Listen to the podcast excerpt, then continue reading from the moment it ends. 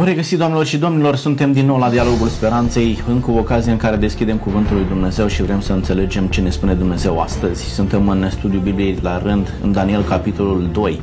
Vorbim astăzi despre visul pe care l-a avut Nebucadnețar. Este un vis, ne spune Scriptura, care l-a tulburat foarte mult. Un vis care l-a făcut să mobilizeze pe toți înțelepții Babilonului pentru a înțelege uh, însemnătatea, doar că a reușit uh, doar să se aleagă cu o mare dezamăgire din partea înțelepților de la curtea lui.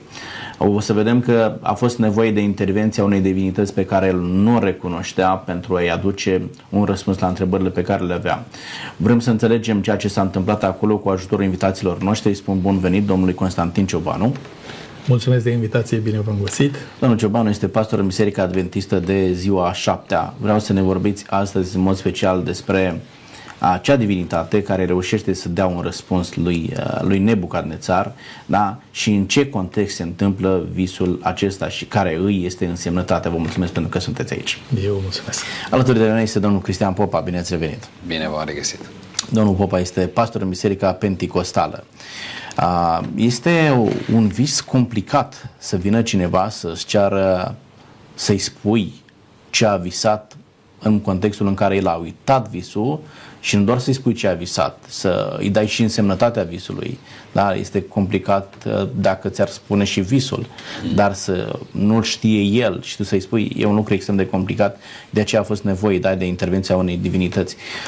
Mă vrea să ne ajutați să înțelegem de ce s-a ajuns în situația aceasta ca el să-și uite visul, niciun înțelept de la curte să nu-i, nu-i poată tălcui și să nu poată da un răspuns și să fie nevoie de un rob care să aducă un răspuns prin intermediul divinității pe care o cinstea. Vă mulțumesc pentru că sunteți aici. Sigur. Domnilor, vorbim despre visul lui Nebucadnețar, domnul Ciobanu. Ne spune uh, versetul 1 chiar, în al doilea an al domniei lui Nebucadnețar, Nebucadnețar a avut niște visuri. Duhul îi era tulburat și i-a pierit somnul. Ce anume uh, îl turbură pe un împărat? E foarte greu să-l turbure pe un împărat care deține controlul, avea drept de viață și de moarte asupra supușilor săi, era marele monar. Uh, cum să tulbure un astfel de om? Ce anume l-a tulburat domnul Ciobanu? Uh Astăzi noi punem visele pe seama subconștientului sau pe seama unei mese copioase care am servit-o târziu seara sau pe seama uh, unor întâmplări din vremea copilăriei. Uh, se poate gândi în felul acesta. Însă vreau să vă spun că pentru societatea din vremea aceea uh, visele aveau o încărcătură pozitivă și anume se credea că uh, în niște înștiințări divine din partea divinității, prin vise sunt aduse persoanei respective. De aceea era obiceiul ca oamenii din vremea aceea să își petreacă chiar nopți întregi în temple, uh, așteptând descoperiri din partea divinității și bucurându-se în momentul în care apăreau niște ruperi de acestea de realitate. Bine, lucrurile sunt foarte mm, interesante dacă discutăm și în ortodoxie despre problema isihazului, problema aceasta a unor incantații care are uh, au uh, rolul de a te rupe de realitate și a gândi într-o altă sferă. Da, vreau să vă spun din punctul meu de vedere că situația aceasta prin care a trecut uh, împăratul Probabil că a avut o intervenție specială și nu probabil, cu siguranță, din partea lui Dumnezeu, că a intervenit o amnezie, adică împăratul a uitat visul. Interesant că visul a fost uh, de mai multe ori prezentat de Dumnezeu. Lucrul acesta l-a făcut pe împărat și mai atent și mai grijuliu și mai interesat, pentru că dacă se repeta de mai multe ori înseamnă că avea o încărcătură extrem de semnificativă ce trebuia să fie înțeleasă trebuie să fie descifrată. Și împăratul știa că din partea divinității primește un mesaj. Acum, din punct de vedere psihologic, dacă e să gândim că el ar fi vrut să repudieze undeva în subconștient și să nu, nu înțeleagă realitatea pentru că nu-i convenea lucrul acesta, poate gândim și în felul acesta. Însă eu cred că Dumnezeu îl pregătește pe împărat în așa fel încât să iese în evidență planul divin și să ne învețe pe noi astăzi cum putem să apelăm la brațul său și să ne putem bucura de o iluminare divină. Pentru că problema aceasta a iluminării, din punct de vedere biblic, e foarte interesantă și are conotații aparte față de alte tipuri de iluminări pe care le găsim în lumea, să spunem noi, naturală, normală din jurul nostru. Mulțumesc. Domnul Popa, ce este un vis? Cât de mult Uh, reușim să aducem în, în zona aceasta a visurilor realitatea pe care noi o trăim uh, sau cât de mult reușim să aducem trecutul pe care l-am uh, experimentat în, în visele noastre. Realitatea este că majoritatea viselor vin din mulțimea gândurilor. Biblia spune lucrul acesta și medicina, neurologia spune același lucru. În timpul somnului creierul face un fel de curățenie lucrurile care trebuie uitate sunt uitate, lucruri care trebuie uh, uh, înnoite sunt reînnoite. Ceea ce înțelegem foarte interesant din Scripturi este că Dumnezeu este Cel care folosește visele pentru a transmite anumite mesaje. Acum e clar că împăratul uitase acest vis dar să ne uităm și în experiența personală și noi de multe ori avem anumite vise pe care le uităm, unele ni le reamintim, altele nu. În cazul respectiv, ceea ce este clar, avem o paralelă foarte interesantă cu Geneza 41, când Faraon are un, un vis și uh, apoi Geneza 11 cazul sau Geneza 20 cazul lui Abimelec. Dumnezeu folosește, pentru că este suveran, visele pentru a-și aduce planul la îndeplinire. În cazul lui Faraon, Iosif trebuia să fie, să fie scos din temniță, trebuia să ajungă prim-ministru, știm foarte bine planul lui Dumnezeu ca ulterior poporul Israel să, să vină în Egipt. În cazul uh, acesta, e clar că Era Dumnezeu un mijloc de comunicare a lui Dumnezeu? Era un mijloc de comunicare a lui Dumnezeu și un mijloc de a-și aduce planul la îndeplinire, pentru că evident vom vedea toți uh, ceacamimi și ceartumimi, cum sunt numiți în limba aramaică vrăjitorii și magii ăștia, uh, al lor n-au reușit să, să facă lucrul ăsta, care era un lucru, exact cum spunea, supranatural. Cum uh, e greu să interpretezi un vis, și așa un vis de complicat cum l-a avut împăratul, uh, dar mite să, îl, uh, să știi ce a visat împăratul care a și uitat visul. Ne mai transmite Dumnezeu mesaje prin intermediul viselor astăzi? Eu sunt convins că da, Dumnezeu este suveran, cred că fiecare dintre noi a avut o astfel de experiență, măcar o dată în viață, um, să ai un vis um, profetic, ca să-i spun așa, un vis care ulterior se împlinește. Dumnezeu și astăzi vorbește prin lucrul ăsta, dar Dumnezeu nu uh, transmite niciodată o învățătură doctrinară printr-un vis, o învățătură care ar putea adăuga sau scoate din Scripturi. Scriptura este una, uh, când s-a terminat încheierea ei s-a spus amin, dar pe, la nivel personal este posibil ca Dumnezeu, în suveranitatea Lui, să aleagă, să comunice cu, cu noi în mod personal pentru a-și îndeplini anumite planuri ale Lui. Mulțumesc tare mult.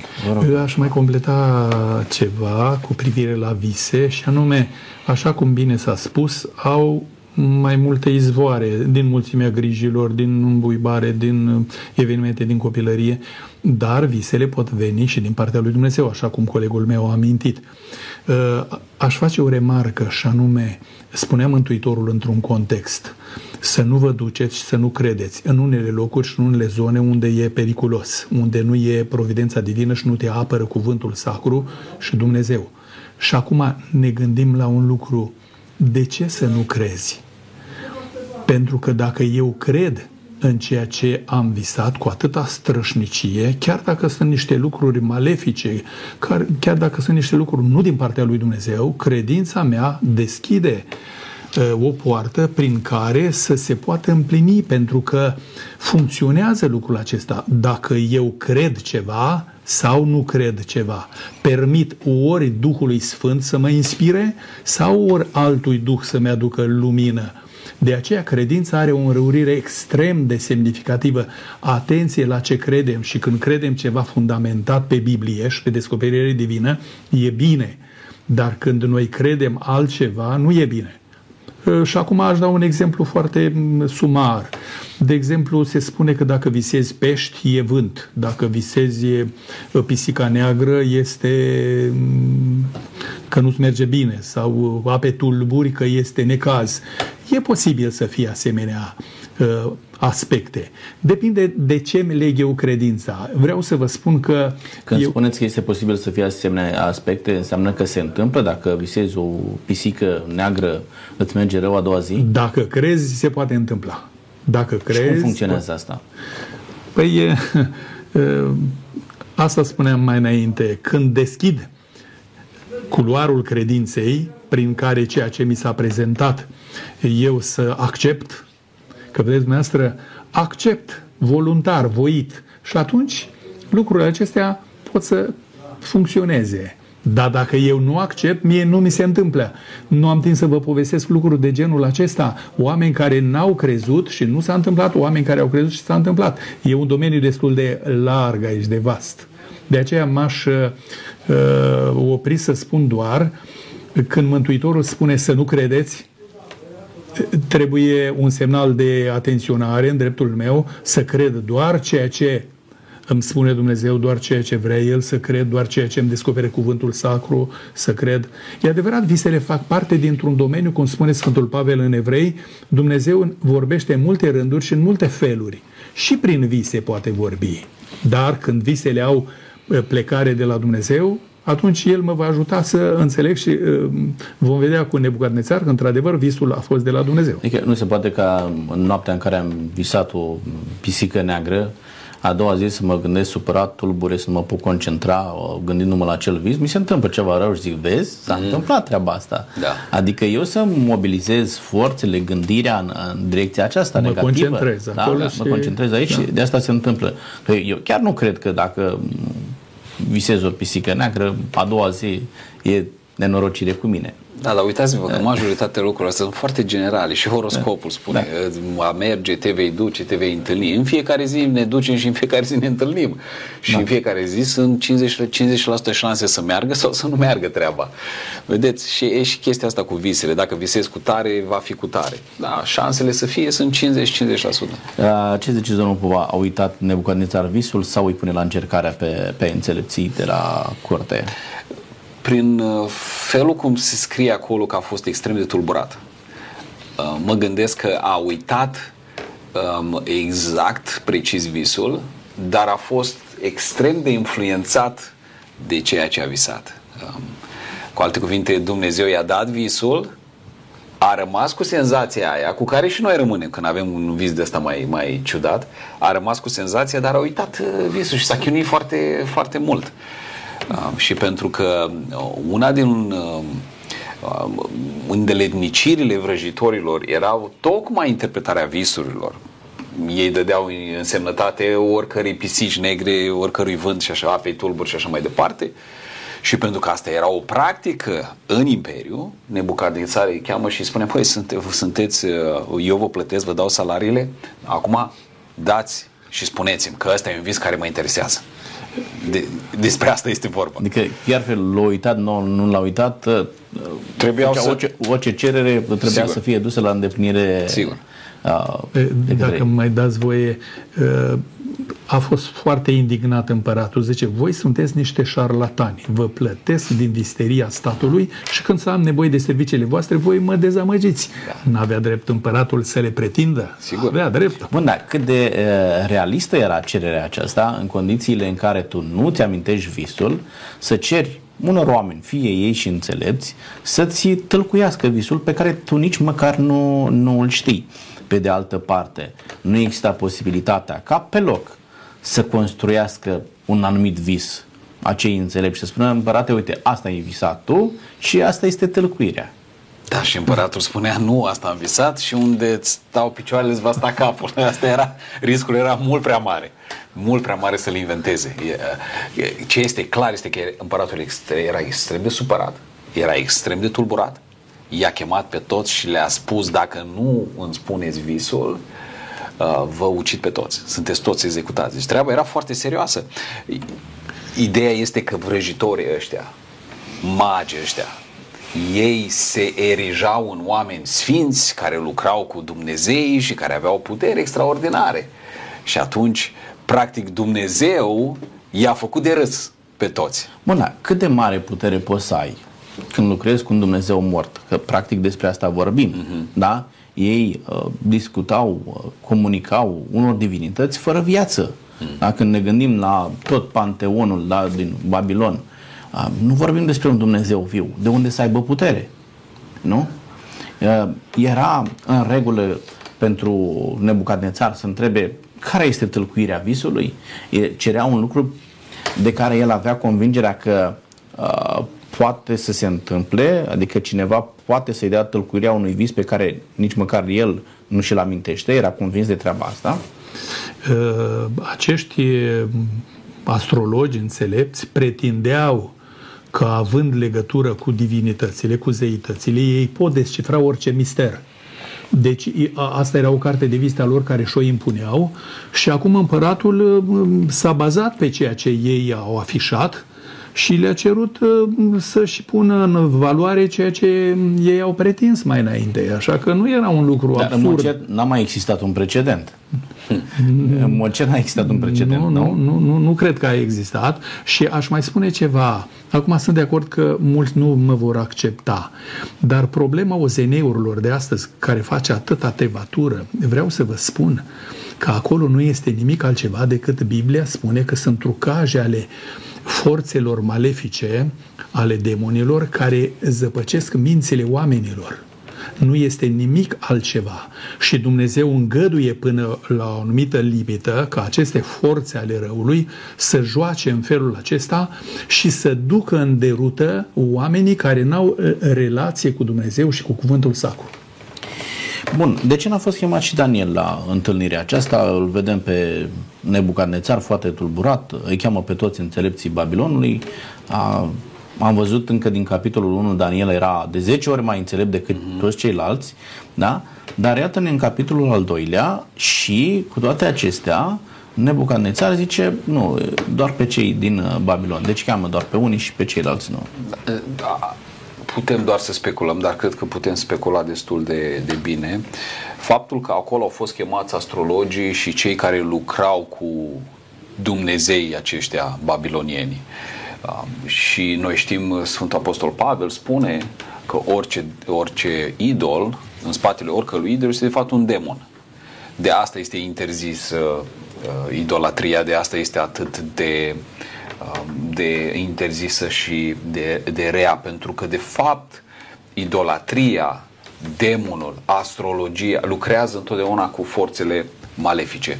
Cred că acolo au fost chemați vrăjitorii care se închinau și care erau într-un fel preoții anumitor zeități din Babilon și de asta Daniel nu fusese um, printre, printre ei. Cuvântul, cuvintele care sunt acolo sunt magicienii, uh, vrăjitorii, uh, cei care lucrează cu descântece și Daniel nu, nu, nu era între ei. Ei, Daniel și cu ceilalți trei erau de 10 ori mai buni, uh, probabil în chestii administrative, matematic, geografie și așa mai departe, dar nu în ceea ce privește magia și descântecele. Da.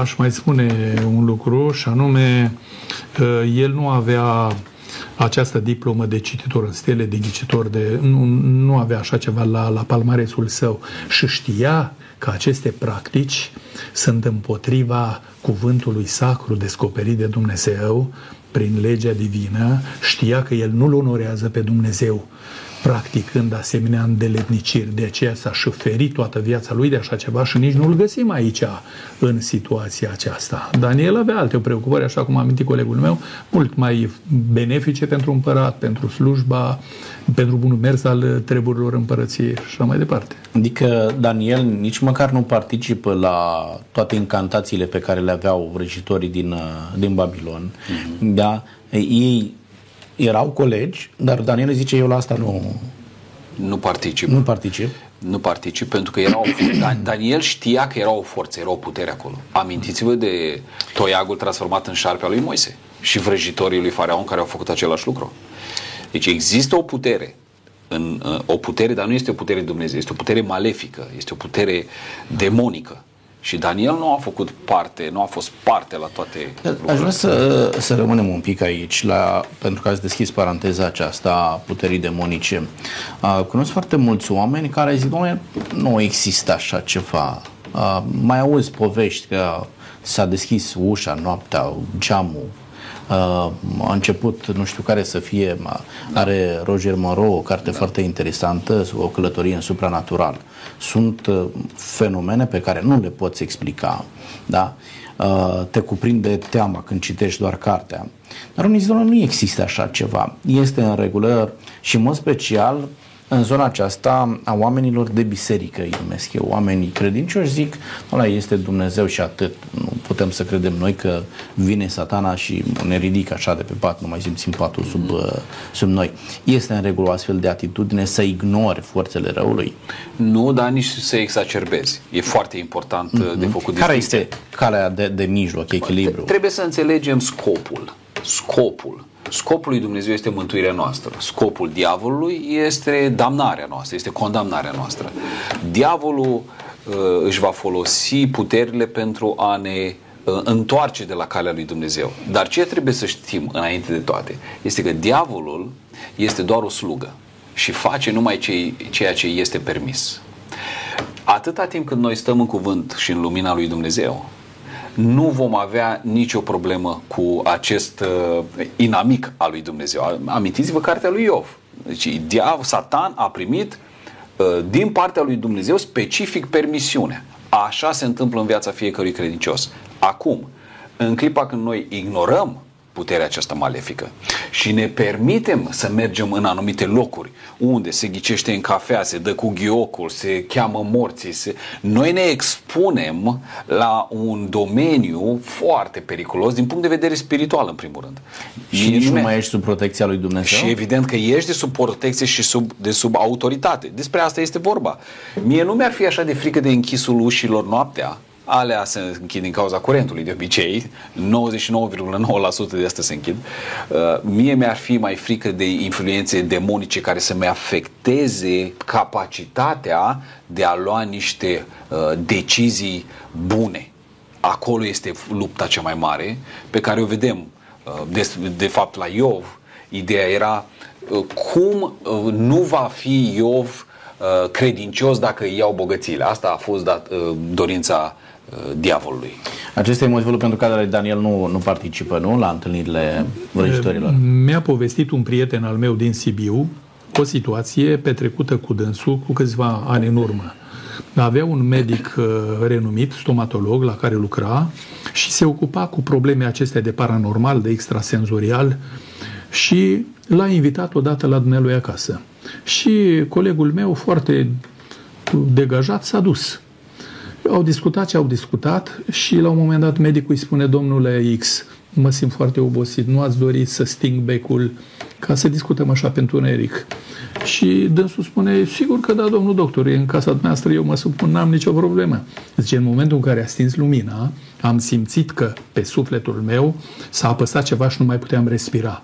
Și simțeam că îmi dau Duhul. Și atunci am strigat la Dumnezeu, Doamne, n-am știut că aici se întâmplă așa ceva, că nu veneam, iartă-mă și scapă-mă. Deci în momentul acela s-a repezit la bec, a aprins lumina și a început să urle, ieși afară, ieși afară, ieși afară. Am ieșit afară și ori de câte ori mă întâlnesc cu Dumnealui mă înconjoară. Deci joaca cu supranaturalul nu e glumă. Cine spune că nu cred, să nu treacă pe aici pentru că o va păția mare. Mare atenție, mare atenție. Dar uh, ne concentrăm asupra lui Dumnezeu și nu asupra neignorând uh, existența exact. acestor forțe, da? Și Dar, păzindu-ne da. de lucrurile astea care nu sunt coșer da, din da. punct de vedere că spiritual. Este bine să păstrezi distanța față de ei, dar în același timp te concentrezi pe, pe Dumnezeu. Pentru că la un moment dat poți dezvolta și o obsesie să studiezi uh, domeniul Sigur. acesta, să rămâi atât de mult în, în zona aceasta, încât uh, să te cuprindă tentația de a te duce acolo. Da. Ideea da. de bază este că atâta timp cât stăm sub autoritatea lui Dumnezeu, nu putem fi de, de niciun fel influențați de puteri malefice. Acolo intervine lupta dintre omul vechi și omul nou. Știm foarte bine, Pavel vorbește magistral despre asta.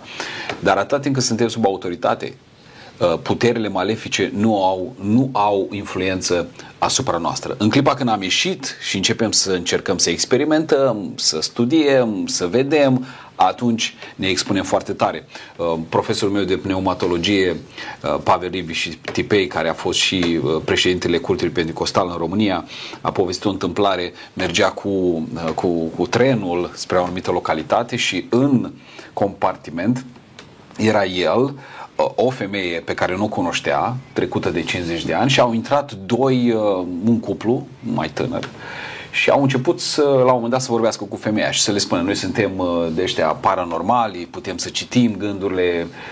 Um, și mm, el stătea, pastorul stătea foarte atent să urmărească discuția din compartiment și la un moment dat cei doi îi spun femeii uh, anumite lucruri din trecutul ei, printre care inclusiv și faptul că făcuse un avort. Și atunci femeia a început să plângă, să se teamă și păstorul ăsta povestea, ne povestea nouă studenților, spunea, în timp ce a văzut reacția femeii și cu adevărat că oamenii ăștia știau niște lucruri din trecut pe care nu aveau cum să le știe decât printr-o putere supranaturală, zicea păstorul, am început să mă rog și să spun, Doamne, nu-i lăsa pe oamenii ăștia netăiați împrejur să intre și în trecutul meu, ca toți oamenii, fiecare dintre noi avem niște lucruri care nu am vrea să le știe alții, nu? Și a început să roage, Doamne, nu lăsa. Și cei doi s-au concentrat pe el uh, și la un moment dat uh, s-au enervat, s-au ridicat, au ieșit, au trântit ușa și n-au mai revenit. Și atunci femeia se uită la el și spune, domnule, nu vă supărați, dar la dumneavoastră de ce nu au putut să ghicească nimic? Și atunci el a putut să-i predice Evanghelia, să-i spună, uite, sunt, uh, sunt păstor, eu lucrez cu Dumnezeu, am fost sub autoritate, Dumnezeu nu le-a dat voie să facă lucrul ăsta și chiar uh, femeia a plâns și s-au rugat împreună. Deci cât timp ești sub autoritate, celor nu are putere. Ești și protejat. Da. Uh, mulțumesc tare mult. Domnilor, Haideți să revenim la Daniel. Uh, de ce simte nevoia Daniel să se ducă în fața împăratului și să spună uh, nu-i ucide pe înțelepți, um, poate mai există o soluție. Era frică pentru el pentru că Daniel făcea parte din uh, clasa înțelepților sau era dorința de a-i salva pe ceilalți? De ce se vede uh, nevoit să meargă înaintea împăratului și să-i ofere tălcuire? Eu nu cred că era frică. De ce? Dacă i-ar fi fost frică, mânca din alimentele împăratului, pentru că era frică să ne ajungă în uh, necaz. Dar nu-l caracteriza frica pe Daniel. Da? Și atunci ne gândim ce s-a întâmplat cu Daniel. Daniel era un om integru, era un om moral, era un om evlavios și devotat slujirii semenilor și în cazul acesta Daniel a construit pe acest fundament nu spiritul mercantilic de a fi plătit, ca un slugarnic care face și plătește, este plătit pentru ce, ce face. Daniel îl iubea pe împărat, îi dorea binele împăratului, chiar dacă a ajuns sub stăpânirea împăratului, voia ca împăratul să-și dea seama din reacțiile lui că îi vrea binele și slujirea care o face, o face în mod dezinteresat și în mod atât de plecut încât îi urmărește binele împăratului. El urmărea lucrul acesta ca împăratul să aibă convingerea că într-adevăr îl iubește pe împărat și îi dorește binele. De aceea a câștigat Daniel reputația atâtor împărați în afară de Nabucodonosor, dacă ne gândim, zice, a adus-o și în timpul lui Dariu Mediu și în timpul lui Cir Persanu, adică se schimbă uh, uh, sisteme de conducere și tu rămâi elementul principal, consilierul împăratului. Păi când cade un partid, se duc și consilierii lor. Dar Daniel rămâne același. Cum de a avut atâta încredere toți în Daniel? S-au schimbat atâtea stiluri de conducere. Ce fel de om era Daniel ne uimește lucrul acesta, a stârnit admirația atâtor împărați. Felicitări, Daniel! Ajută-mă și pe mine să calc pe urmele tale, adică nu tu, ci Dumnezeu îl mai degrabă. Uh, domnul Cristi, credeți că simte Daniel momentul oportun în care poate să se facă cunoscut, simte că poate să ofere tălcuirea împăratului și că este momentul în care să iasă în, în prim plan? Prin faptul că el primește tâlcuirea în timpul nopții, în timpul unui vis, ne dăm seama că el avea experiențe anterioare cu Dumnezeu. El nu este absolut șocat că Dumnezeu îi descoperă lucrul ăsta, ci în urma postului a rugăciunii, Dumnezeu îi descoperă și el lui se pare foarte normal să facă treaba asta. El știa că Dumnezeu este stăpânul tuturor lucrurilor și că Dumnezeu este autorul visului respectiv. Dacă era un vis din, din mulțimea gândurilor, a grijurilor, în urma îmbuibării, împăratul și uita despre el. Dar de obicei când ai un vis care te, te, te muncește, te chinuie și te te lupți să ți-l aduci aminte, ăla este un vis important. Și Daniel știa că Dumnezeu este stăpânul visurilor. Probabil că a și discutat cu cei care au fost pentru prima dată sau în prima parte la împărat. Cunoștea foarte bine detalii da, din visul împăratului, că a fost turburat, că a cerut să-i se tâlcuiască fără ca nici măcar el să știe ce, ce a visat și și-a dat seama că e o chestiune foarte Era o isterie generală, da? vă dați seama că era de ucis o grămadă de oameni împreună cu familiile lor. Asta este și o... oamenii importanți ai Imperiului, da? oamenii care erau apropiați împăratului și dacă asta se întâmplă cu apropiații împăratului, ce se întâmplă cu noi? Da? Sigur, sigur. Ei, majoritatea au început să scrie testamentul, vă spun. Nu mai aveau nicio șansă niciunul. Bun, de unde avea bă, asigurarea aceasta, domnul Ciubanu Daniel? Eu merg la împărat și pot să rezolv uh, treaba asta. Uh, credeți că, nu știu, asta de vorbă cu Dumnezeu înainte s-a sfătuit cu Dumnezeu, Doamne, să merg, să nu merg? Uh, este un timp bun să fac lucrul acesta? Uh, dacă îmi dați voie, aș vrea să fac o pledoarie de un minut maxim uh, de felul în care Daniel se raporta la Dumnezeul lui. Și ce însemna rugăciunea pentru sufletul lui Daniel? E foarte important lucrul acesta. Daniel știe din experiență ce înseamnă să te rogi lui Dumnezeu, să-ți deschizi sufletul unui asemenea Dumnezeu indiferent de împrejurări, pentru că rugăciunea lui Daniel nu era un instrument la care să apeleze în ultima instanță, știți cum facem noi, domnule, uite acum am un examen, uite acum am o boală, o suferință, mă duc la Dumnezeu, observați meastră, adică Uh, lucrurile acestea nu erau pentru Daniel, ci ele făceau parte rugăciunea, relația cu Dumnezeu, deschiderea sufletului înaintea lui Dumnezeu. Pentru că e mai ușor să rostești o rugăciune într-un moment de criză decât să trăiești o rugăciune în viața ta de zi cu zi. Și să nu uităm că Daniel era atât de, uh, uh, cum să spun eu, calificat și de disciplinat, încât el avea o relație cu Dumnezeu în rugăciune de trei ori pe zi, își deschidea sufletul, mai ales ca prim-ministru, înconjurat cu atâtea uh, roluri la curtea împăratului de a rezolva atâtea probleme, să-și ia timp, te uimește lucrul acesta. Și vreau să vă citesc un fragment din uh, doctorul Rio, din ciuma lui Albert Camus. Spune așa, e mai ușor să fii erou decât să fii sfânt. Pentru că a fi erou e vorba de un timp scurt și de o sclipire de moment, dar a fi sfânt înseamnă că tu ai o relație cu Dumnezeul tău pe care nu ți-o știe nimeni. Nimeni nu te felicită, nimeni nu te elogiază pentru că tu te rogi Dumnezeului tău, dar e o bucurie care o trăiești tu în intimitate cu Dumnezeul tău și îți dă satisfacție și față de care tu nu te simți împlinit. Ori asta ne lipsește nouă, dragii mei uh, ascultători, să avem o relație cu Dumnezeu și să ne bucurăm, să ne îndrăgostim de Dumnezeul nostru, cum s-a îndrăgostit Daniel. Vedeți, lucrul acesta mă face să îl admir pe Daniel și să fiu așa de fericit, pentru că viața de zi cu zi a lui Daniel o viață și unde el își spunea toate durerile și ofurile și problemele și durerile și necazurile. Aceasta o cunoștea din experiența Daniel. Și când a venit necazul acesta cu uh, încercarea împăratului, știa că Dumnezeu va interveni. Cum va interveni, nu știa, dar știa că va interveni pentru binele lui și pentru binele și gloria numelui său. Bun, îl vedem pe Daniel uh, după ce vine de la împărat uh, cu oarecare temere totuși Uh, vede cât de complicată este situația, își dă seama că de unul singur parcă nu poate să facă față.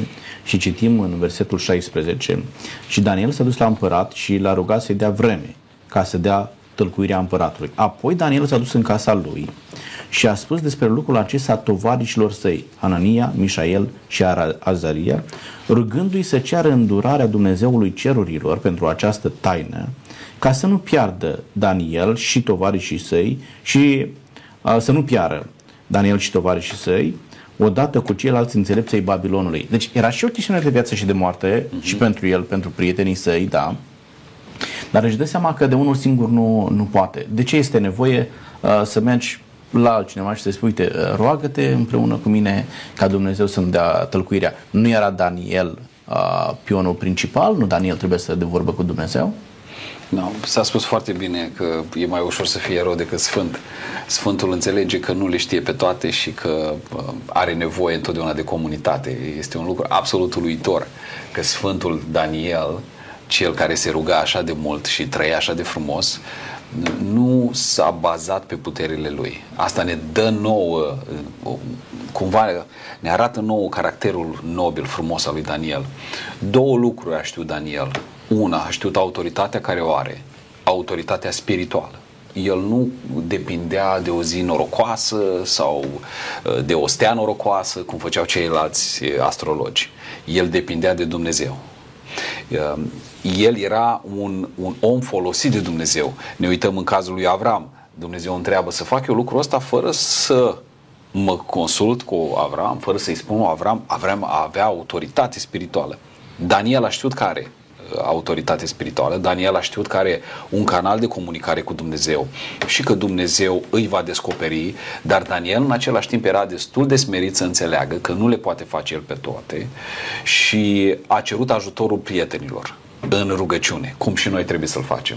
Niciodată să nu ne luăm pe noi prea în serios. Întotdeauna să înțelegem că puterea este întotdeauna, așa cum spunea Domnul, când doi sau trei se unesc, le va fi dat și cer prin rugăciune cu credință le va fi dat. Nu spune când tu, spune când doi sau trei. Puterea comunității este um, indiscutabil, este o forță incredibil, mai, mai mare decât forța atomică. Puterea comunității. Când doi sau trei, cu credință se unesc în rugăciune și cer ceva, le va fi dat. Da, este foarte interesant. Daniel se duce la împărat cere, dă în vreme ca să-ți aduc tălcuirea pentru visul tău, dar în același timp el face cererea aceasta bazându-se pe ajutorul comunității, domnul Ceban. E interesant că împăratul nu le-a mai dat vreme astrologilor, dar îi dă vreme lui Daniel. Lui Daniel. Asta îl surprinde. Ce încredere eu cred că aici e mâna lui Dumnezeu care intervine și pregătește inima împăratului pentru ceea ce trebuia să se întâmple. Și este foarte convingător, Daniel, adică absolut. adică să-l oprești pe un împărat din acțiunea absolut, lui, absolut. unde omul era foarte determinat, Sigur dar că... pe de altă parte înțelegem și cât de mult își dorea împăratul Absolut. Să Ce mai avea de pierdut? Încă 24 nu? de ore. Da, adevărat. Și apropo, la forța de care vorbea colegul meu în ce privește puterea rugăciunii, vreau să vă spun că Daniel nu era egoist. Știți că și în religie sau în domeniul spiritual poți deveni egoist când doar pentru tine, când tu să te afișezi, când tu să fii. Daniel spune, bucuria acestei reușite vreau să o împart cu prietenii mei. E o bucurie și o satisfacție a tuturor, nu numai a mea. Și îmi place că astăzi se pune accent pe lucru în echipă. Cu cât lucrăm în echipă, cu atât șansa de izbândă este mai mare să fructificăm uh, acest potențial al echipei. Și ne învață Dumnezeu din Biblie lucrul acesta. Și mi-a plăcut ce spunea colegul, când doi sau trei, dar când 30, dar când 300, dar când 3000. Mm-hmm. E minunat. Uh, acum ne gândim la Daniel că era și sub presiune, da? Uh, am fost în fața împăratului, îl oprește pe împărat să-și ducă la capăt porunca și trebuie neapărat, într-un timp relativ scurt, să-i dea un răspuns împăratului. Uh, ce te face totuși ca într-o astfel de uh, situație de presiune să poți, să poți acționa lucid? Noi sub, uh, sub presiune luăm și decizii greșite, mm. uh, ne gândim ce să facem noi, mai puțin te gândești la ceilalți din jurul tău. Ce îl face pe Daniel totuși să rămână lucid, uh, să meargă la tinerii aceștia, la uh, Shadrach, Meșac și Abednego, da? și să spună este momentul în care am nevoie de voi, să vă rugați împreună cu mine la Dumnezeul pe care noi îl slujim să ieșim din situația aceasta. Vă rog, domnul Cristian. Păi exact același lucru care l-a determinat pe Iov să rămână lucid după ce și-a îngropat copiii, după ce a constatat că este falit, după ce a văzut că este și bolnav. La un moment dat el spune, eu știu că răscumpărătorul meu este viu. Pare totul mort, pare că Dumnezeu nu o mai ascultă, pare că este o criză, murim cu toții, nevasta chiar e cea care i-a spus bleastă-mă pe Dumnezeu și mori. Dar totuși, credința mea îmi spune Dumnezeu este viu. Dumnezeu este pe tron. Daniel, cred, și cei trei s-au bazat pe, pe Dumnezeul lor și pe credința care i-a ținut.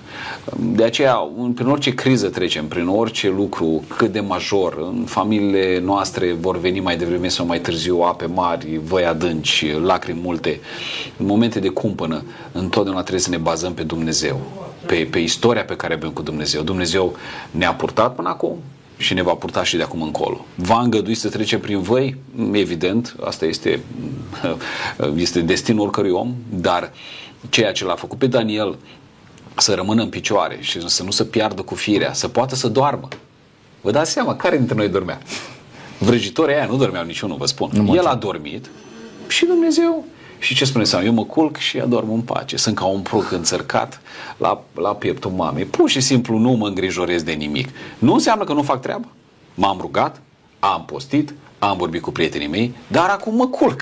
Că numai Dumnezeu poate să rezolve. Și cred că era și modalitatea prin care Dumnezeu putea să-i arate visul lui, uh, lui Daniel, da? Să mă pun la dispoziția lui Dumnezeu. Sigur. El îmi dă. Adică, de ce să-mi bat capul? Că oricum de unul singur nu voi putea să aflu ce vis a avut, cu atât mai puțin tâlcuirea visului. Nu? Dar este foarte bine ce ați amintit dumneavoastră și situația lui Iov. Cum într-o astfel de, de vreme de, de furtună să rămâi atât de relaxat și să spui eu știu cine, în cine cred, nu? Mm-hmm. Care este experiența care te aduce la o astfel de, de stare de relaxare, de luciditate, să poți să iei cele mai bune decizii, domnul Ciobanu? Dumnezeu nu ne promite că nu vom trece prin încercări, prin necazuri, prin dezamăgiri poate, prin uh, situații cumplite, dar ne promite că va sări cu noi acolo și va fi acolo și ne va ajuta și ne va mângâia și ne va salva și cum vom vedea noi mai târziu, au spus trei tineri într-o conjunctură, chiar dacă noi ne scăpa, noi nu vom. Și acum vreau să fac puțin aluzie la situației Esterei la curtea Babilon, la curtea Medopersiei. Vă aduceți aminte că Estera tot într-o situație de criză majoră și i-a rugat pe cei apropiați ei, duceți-vă și postiți împreună cu mine trei zile și trei nopți. Și au făcut așa și au strigat la Dumnezeu și zice, în ciuda legii mă duc la împărat și dacă va fi să mor, voi muri, dar să știu că sunt acoperită de rugăciune și că e planul lui Dumnezeu împlinit și noi ne-am făcut partea. E, asta e problema, să am simțământul că eu mi-am făcut partea și ceea ce nu mai pot face eu, Dumnezeu cu siguranță va poate să facă. Domnul, mă întorc la, la cererea pe care o face Daniel prietenilor săi. Cât de importantă este rugăciunea de mijlocire? Uh, cât de mult poți crede că în momentul în care se roagă cineva pentru tine, este mai de folos decât dacă te-ai rugat de unul singur. Pentru că, până la urmă, tu știi cel mai bine uh, problema cu care te confrunți, uh, tu îl cunoști pe Dumnezeu și relația pe care ai avut-o până atunci și experiențele pe care le-ai dobândit până atunci cu el, dar să-ți pui încrederea în rugăciunea pe care o fac alții pentru tine. Este de folos, este indicat ca în astfel de momente să soliciți o astfel de rugăciune de mijlocire, de susținere? Absolut, de asta este foarte important să faci parte dintr-o comunitate unde se predică Evanghelia și unde ai garanția că frățietate te va susține în rugăciune. Luna trecută am fost în Statele Unite și exact în ziua când să plec, unul din tinerii pe care eh, i-am păstorit la tineret în biserica noastră acolo, care era uh, și este în polițist în, în Phoenix, a fost împușcat de 9 ori uh, de un, uh, de un tâlhar. Prin, în afara faptului că a fost împușcat în mâini și picioare, avea vestă antiglonț, a fost împușcat în cap. L-au luat de acolo, l-au transportat cu elicopterul, bun prieten cu familia, o familie deosebită din, din familia Moldovan și cazul, din punct de vedere omenește, doctorii au spus nu este absolut nimic de făcut, nu putem scoate glonțul din cap. Pur și simplu nu putem face absolut nimic. Părinții, biserica, comunitatea românească de, de tot pământul s-au unit, îl puteți găsi la hashtag Pray for Tyler, pentru că este polițist în uh, Poliția Statelor Unite uh, și, și bisericile americane s-au rugat pentru el. și dintr-un caz absolut fără nicio speranță, ieri am, am uh, văzut mesajul că deja a fost mutat de la reanimare la recuperare. Deja nu înseamnă că că avem garanția că va merge cu picioare, pe picioarele lui. Nu înseamnă că avem garanția că el va mai fi cum a fost. Dar ceea ce înseamnă este că Dumnezeu a ascultat rugăciunile unei comunități. Rugăciunile nu numai a mamei, a tatălui, a soției lui, era căsătorit de câteva luni doar, ci a comunității. Dumnezeu a ascultat și acolo unde oamenii au zis nu este absolut nicio șansă, Dumnezeu a dat șanse. Tânărul nu numai că nu a murit, nu numai că nu mai este la reanimare, este acum în proces de recuperare. Așa că este putere mare în rugăciunea de mijlocire. Cât de important este să faci parte dintr-o comunitate, domnul Ciobanu? Să simți că ai oameni care se roagă pentru tine atunci când este cel mai rău. Cât de mult influențează uh, succesul tău în viață, cât de mult te mobilizează da? faptul că faci într-o comunitate și cât de mult contribuie la încrederea pe care o ai în șansele tale de reușită. Cât de liniștitor este să știi că te iubesc cei din jur, frații tăi, comunitatea ta, ai un grup de suport care îți face bine. Aș vrea doar să vă amintesc în jumătate de secundă cazul lui Costea Cuzmenco. E unul din cei 65 de ofițeri pe care generalul chimiei ruse i-a dus când a explodat în 86 bomba de la Cernobâl. Ă, toți au murit. Singurul supraviețuitor, incredibil, Costea Cuzmenco, ă, acest bărbat care și el, ca și ceilalți, a trecut pe acolo prin focul distrugerii și a radiațiilor, grupul de suport, toți frații din toată lumea s-au rugat pentru el și la spitalul din Hamburg, dânsul în urma uh, celei de-a șaptea intervenții de rugăciune în lanț, s-a ridicat în picioare și trăiește și astăzi și conduce un sanatoriu de copii uh, și slujește nevoilor celor din jur. Ce face rugăciunea de mijlocire? Noi nu ne dăm seama. Este extraordinar să apelăm la rugăciunea fraților noștri pentru că Dumnezeu intervine în mod extraordinar. Mulțumesc tare mult, domnilor. Câte un singur minut ca și încheiere. Pe cine scoate Daniel în evidență după reușita pe care o are de a-i tâlcui împăratul uh, visul, împăratul recunoaște că acesta a fost visul, primește tâlcuirea ca fiind una validă uh, și este momentul în care Daniel să spună, uite ce, ce bun am fost eu? Nu. Daniel avea un duh blând și smerit, exact ca Mântuitorul nostru și îl scoate în evidență pe cel care o merita, pe Domnul Jehova, Dumnezeul lui. Și asta este un, un lucru de la care putem învăța toți. Dumnezeu este cel care își iubește slava, are dreptul asupra gloriei lui și noi trebuie să-i o dăm, pentru că el este cel care ne dă viața și el este cel care o susține. Mulțumesc tare mult, domnul Ciobanu. E dovadă de noblețe de caracter să atribui gloria și slava izvorului de unde vine, Marele Dumnezeu. Și Daniel a fost pătruns de umilință și de bucurie că de la Dumnezeu primim toate și lui trebuie să fie toate uh, returnate cu prisosință. Doamne, ajută-ne să te iubim și să recunoaștem că Tu ești totul pentru noi. Vă mulțumesc tare mult. Uh, cred că sunt sfaturi pe care chiar trebuie să le, le primim cât mai mult și să le punem în viața noastră pentru a trăi acea viață pe care a trăit-o Daniel cu smerenie, o smerenie care te duce la performanțe, mm. care te face să rămâi uh, în istorie și care reușește uh, să impacteze viața unui imperiu, da, în ocazia aceasta. Vă mulțumesc tare mult!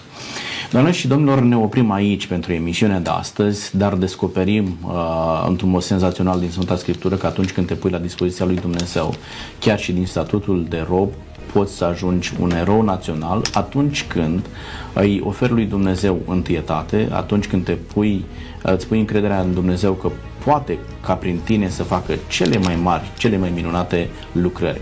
Să știți că același Dumnezeu este și astăzi și Dumnezeu poate să facă și prin intermediul dumneavoastră cele mai frumoase minuni. Așa că vă doresc să construiți experiențe frumoase cu Dumnezeu. Până data viitoare, Dumnezeu cu noi. Numai bine!